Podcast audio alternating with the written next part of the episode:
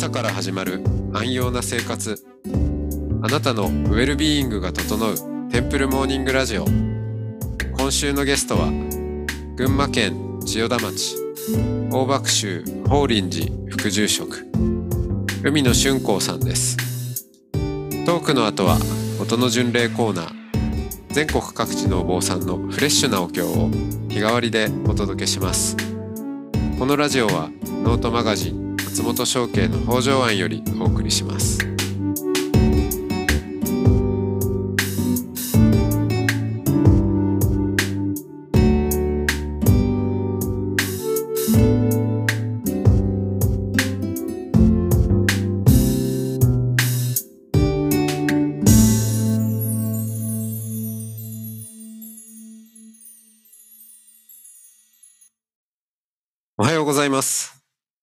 ございます。はいえー、いよいよ大爆州からご登場いただきましたよろしくお願いします、海野さんよろしくお願いします。はい。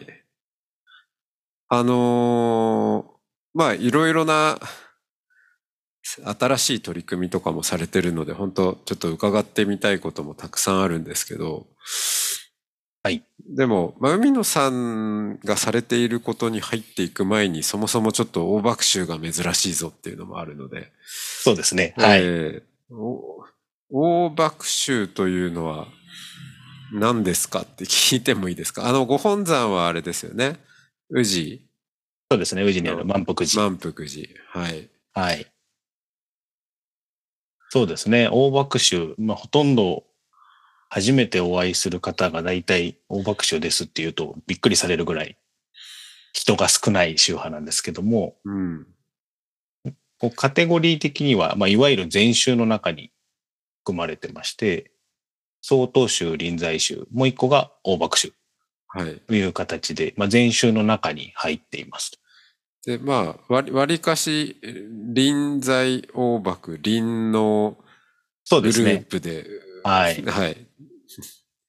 もともとは、あの、入ってきた頃っていうのは臨済宗大幕派だったので、それが明治になってから大幕宗に、まあ、一派として独立したという歴史上の経緯がありましてあ、今でも臨王道一括りになっているとうん。いう宗派でございます。うん。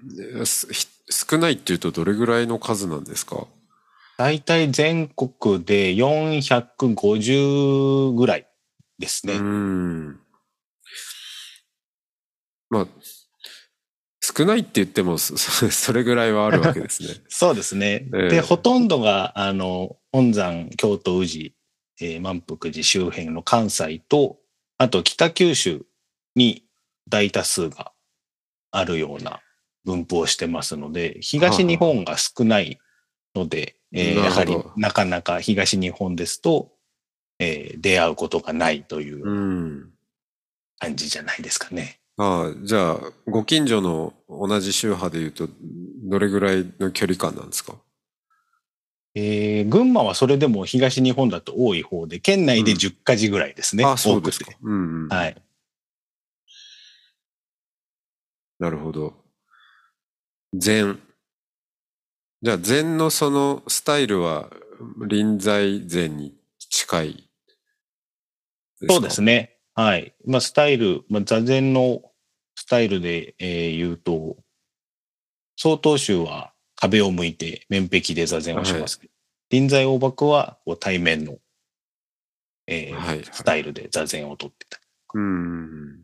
まああと、大幕宗はあんまりいい表現じゃないのかもしれないんですが、えー一部ではこう念仏禅っていう表現をされたりとか、ほう。えー禅宗なんだけど、えー念仏も唱えると。南無阿弥陀仏も唱えたりするんで、へえ。えーまあ、なかなか面白い。陰も組んだり、密教のところも入ってたり。ええそうなんですね。面白い。念仏禅か。浄土系だと南無阿弥陀仏と、え唱えると思うんですけども、まあそれぞれ宗派で特徴が出てると思うんですが、大幕宗も、まあ基本的に大幕宗のお経っていうのは、中国の唐の時代の読み方、唐印読みとよ読んでるんですけども、うん。読み方自体が中国語の発音えー読み方そのまま日本で行ってますので、うん。南無阿弥陀仏も南無阿弥陀佛と大ナ爆笑で、ムオミトフ。はい、読んでます。おー。中国の方に南無阿弥陀仏ね、言うとき、南無阿弥陀佛って言うと、あーって分かってもらえるんで、あそやっぱそその、そっち、そっち寄りなんですね。そうですね。へえ。あとあれですよね。あのー、フチャ料理。はい、そうですね。そこはユニークなところですね。ええあの、し独特な精進料理でしたっけあれは。そうですね。あの、精進料理でもあって、あともどき料理とか、まあ、いろんな、うんまあ、中国スタイルで、食べ方自体もちょっと面白くてですね。うん。日本の精進料理ですと、こう、命名のお皿で、えー、鉢に持ってあると思うんですけども、はい。うちゃというのは、あまねく茶を施すっていう意味にもなるので、はい4人で一一皿、大皿料理なんですね。おお中華っぽい。はい。で、ああの、政治の青い器に大体乗っていて、4人でこう取り分けて食べると。へで、え。その、えーその時は上下関係も関係なく、えー同じ宅に着いた方々は同じ、えー位というか、立ち位置で食事を取るとうんいうのが、じゃあ料理のスタイル。へえ。じゃあ、あの、修行の時とかもそういうスタイルなんですか？修行も基本的には4人1組ですね。あ、そうなんですね。はい。あ、4人でチチームを作って。そうですね。4人盛りになっていって、こう順番に取り分けて、えーその4人のところで盛られた、えー食事というのはきれいに4人で食べ終えると。へえ。そして、あの、中国式なので食事の時も修行中も椅子テーブルですね。えーお結構驚かれますね。正座はあんまりしないです、大爆笑は。あ、あんましないんですね。はい。座禅は？座禅はもちろん、え座ー、一禅は括として。す座る。はい。あの、椅子、椅子座禅じゃなくてですね。じゃなくて、そこはきちんうんそこはと足を組んで、はい、うん座ってますね。へえ。いやしょーそうなんだ。で食事の時も、さいえっ、と、満腹時には祭道というお堂があって、はい。まあ、いわゆる食堂ですね。うん。ご飯を食べるためのお堂があって、そこに移動して食べます。ああ、はいはいはいはいはいはい。食堂に行って、そうですね。うん。楽しそうですね。まあ、一言も喋れませんが。そうです 修行中はね。うん。え、あの、中華の大皿料理がなんか、どんどん出てきて、回転はしないんですか？回転はしないですね。はい。あの、回転テーブルは確か、日本日本発案日とかっていう話ですよね。ええはいはい。そうですよね。中国で別に回転するわけじゃない。で、あのーなんか中国ってたくさん出てくるじゃないですか。量が。そうですね。はい。ええ修行中はどうだったですか？修行中は、あの、日常的には、まあ自分たちで、えー当番で作ってやってますので、えーまあ、大体決められた量になるんですけれども、えー大幕で言うとシャンパンという言葉があってですね。まあ、要するに、あの、他のお寺のお手伝いですね。あお呼ばれをして手伝いに行った時に、お食事のお礼があったりするんですけれども、まあその時は、あの、食い上げという言葉が大幕宗で存在しまして、う。えー基本的に雲水さん、修行僧の脳みその中は、えーイエスという辞書しか持ち合わせていませんので、うん。いいえというノーという言葉は基本的には持ち合わせない存在なので、えー出されていただいた食事を喜んでいただくと。うんそ。して修行僧を食べるのが非常に早いので、えーこの出す側の感謝の気持ちと、喜んで食べるこの修行僧のスピード、このいたちごっこが始まってですね、ものすごい量のお食事が出てくるというのがあったりはしますね。今はだいぶ少なくなってるみたいですけども、やはり入ってきた当初が江戸の中期ぐらい、1600年後半ぐらいが一番大爆臭が盛んだった時期ですので、うん。まあ、江戸時代の中でも比較的こう裕福な、豊かな時代の時に入ってきてるのかなとも思うので、うん。えーそういった名残が今も続いてるんじゃないかというふうに言われてますね。へえ、言われてるんですね。え修行の時ってしかし、あの、人数的に集まるんですか？その、か、ね、お寺の数もある程度限られてるんで。そうですね。えーそこは、今年はかなり厳しい状態で、歴史上初めて0人になってしまったという話が州内では出ていますけれども、私が修行に行ってた頃は同期が5人で先輩が4人いたう。ようああ、じゃあもう、なですね。2テーブルぐらいですね。そうですね。はい。食事の時は。えー、なるほど。いやいや、すいません。なんかもう、大爆衆自体が珍しくて、その話に行っちゃいましたけど。はい。はい。大爆衆の法輪寺に、に、えー、気づいたら生まれていたわけですか？そうですね。生まれたらお寺だったといううんこ。とですね。あの、子供の頃の思い出とか、それこそ、思い出せる最も古い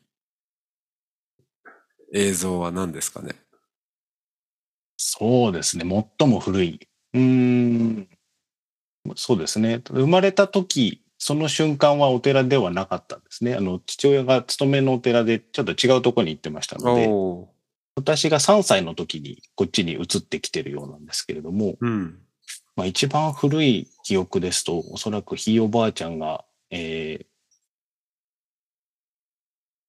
寝室というか、まあ普通の客間のところの一部屋で、もうだいぶ老衰の間近な時だったので、うん。ひいおばあちゃんの横でちょこんとしてる映像が、なんとなく一番古いんじゃないかなと思います。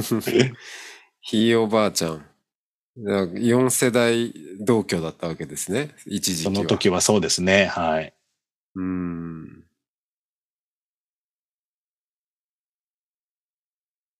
じゃあ、代々のお寺ということになりますね。そうですね。世襲になってからはずっとこの海のが続いてるよううん。ですね。うん。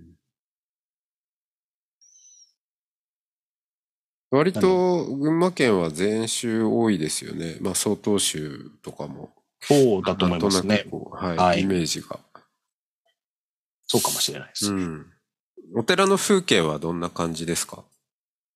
お寺の風景は何でしょう？周り、周りとか。周りは田んぼですね。田んぼ。田んぼに囲まれたお寺。まあ、お寺のすぐ隣が田んぼではないんですけども、うんまあ、こう、田園風景で地平線が見えるようなぐらい田んぼだらけの中にポツンとある、えー、一集落の中にあるお寺っていう、そんな感じですね。はいはい。じゃあ、周りの人たちは、こう、田んぼやってる人も多いわけですか、多いで。すね。はい。田んぼだったり畑だったり、農家さんが多いですね。うーん。じゃあ、のんびりしたそうですね。そうだと思いますところね。ですね。はい。ついこの間もそういう話をしていて、えー町内放送が1日4回流れますので、うん。朝、昼、夕、夜と、未だに、えーお昼12時に、えーチャイムが鳴ったり、おおな、何をアナウンスするんですか？時間ですか？とりあえず。時間ですね。はい。朝は起床の6時55分になるんですね。で、まあ農家さんが昔からだと思うんですけど、時計を持たないでおそらく仕事をしてたと思うので、12時になると皆さん、あの、チャイムが鳴ったら家に、えーお昼ご飯を取りに一旦帰るという合図として、えー鳴らしてたようですね。うん。うん。で、夕方と。夕方5時と夜9時と。夜9時はなんで必要なんですか？あの、なんて、寝る？防防火？あ あの、防火の元に注意しましょうっていう 方ってですね。いうことを言われるんですね。はい。毎日流れて毎日。毎日言い過ぎると効果薄くなりそうですけどね。でまあもう、そういうもんなんですね。る。BGM ですね。この地域の。なるほど。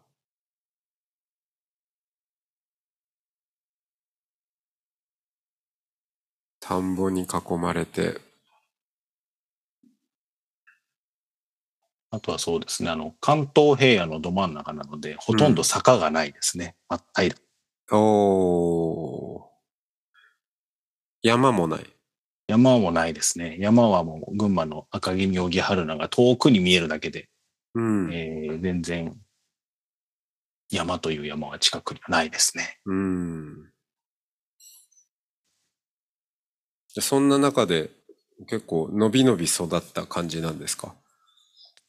そうだと思いますね。はい。今振り返ればきっとそうだったんじゃないかなと。でこのお寺がどちらかというと町外れの方にあるので、うん。小学校までだいたい3.2キロぐらいあるんですけど、ええ毎日歩って小学校1年生の頃から、本当の道草を食いながら、なかなか帰ってこないと用水路で遊んでたり、田んぼで泥だらけになってたりっていうのは、えー記憶にはありますので、のんびり自然と遊びながら育ったんじゃないかなとは思います。はいはいはいはい。3.5キロとかってだいぶですよね。そうですね。小学校1年生の時だと1時間半ぐらいかかりますね。うーんですね。登校班というのが当時はあって、6年生から1年生まで、えー一つのグループになって同じ集集落、地域の子供たちが列をなして、えー登校するっていうのが。ありましたね。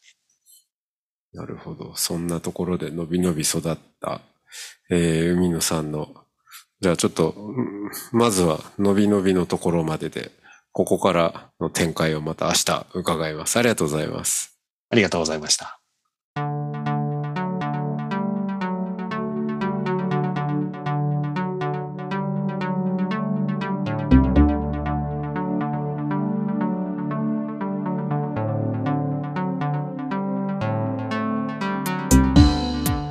いつもテンプルモーニングラジオを応援してくださりありがとうございます番組を継続支援してくださる TMR サポーターを募集しています詳しくはテンプルモーニングラジオ公式ホームページ radio.templemorning.com ドネーションのページをご覧ください。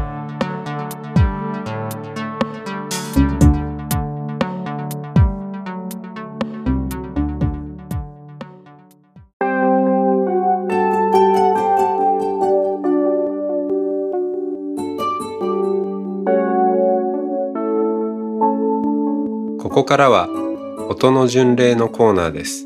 全国各地のお坊さんのフレッシュなお経を日替わりでお届けします。登場するお経やお坊さんに関する情報はノートマガジン音の巡礼をご覧ください。トークゲストへのメッセージやお経の感想などもノートマガジン音の巡礼ウェブサイトのコメント欄でお待ちしております。それでは今朝も音の巡礼へいってらっしゃい。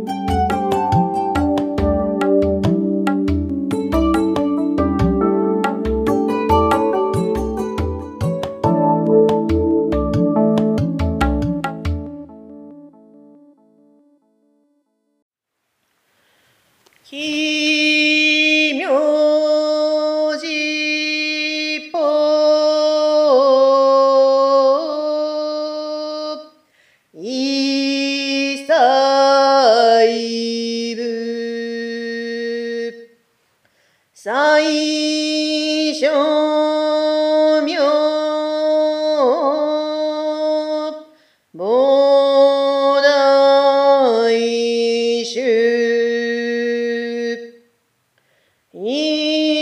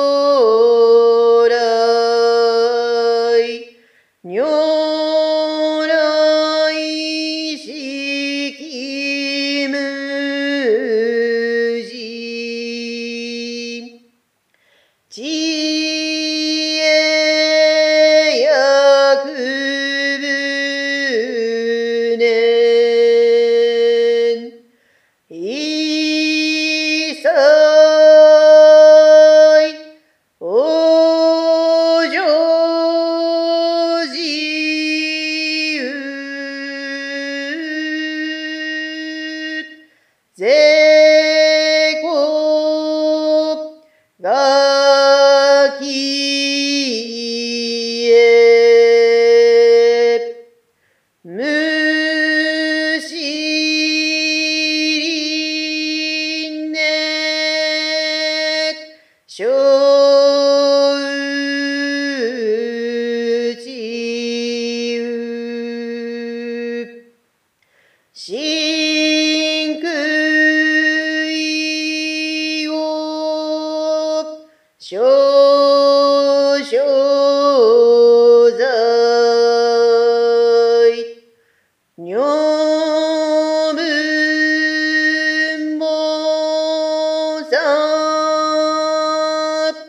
小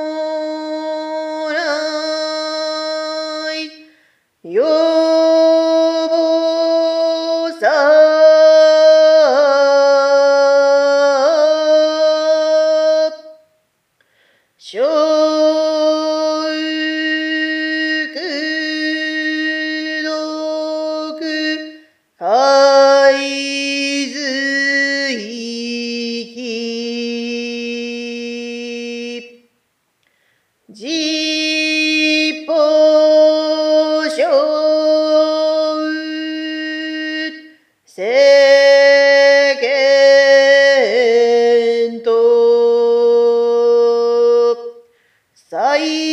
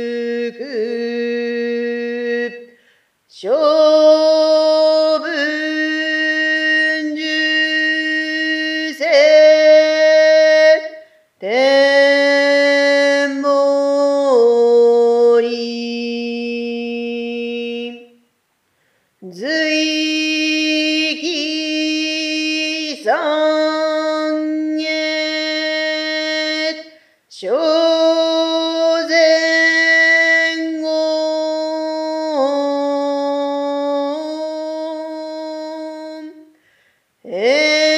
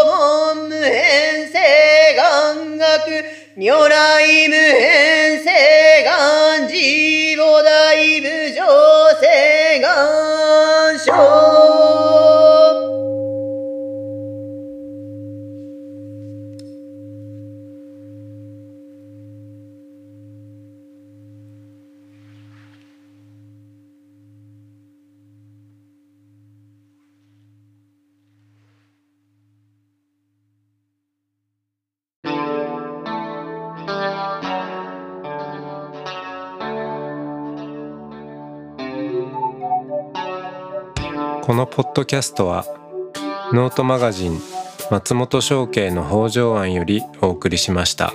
お経コーナーはノートマガジン音の巡礼のご協力でした。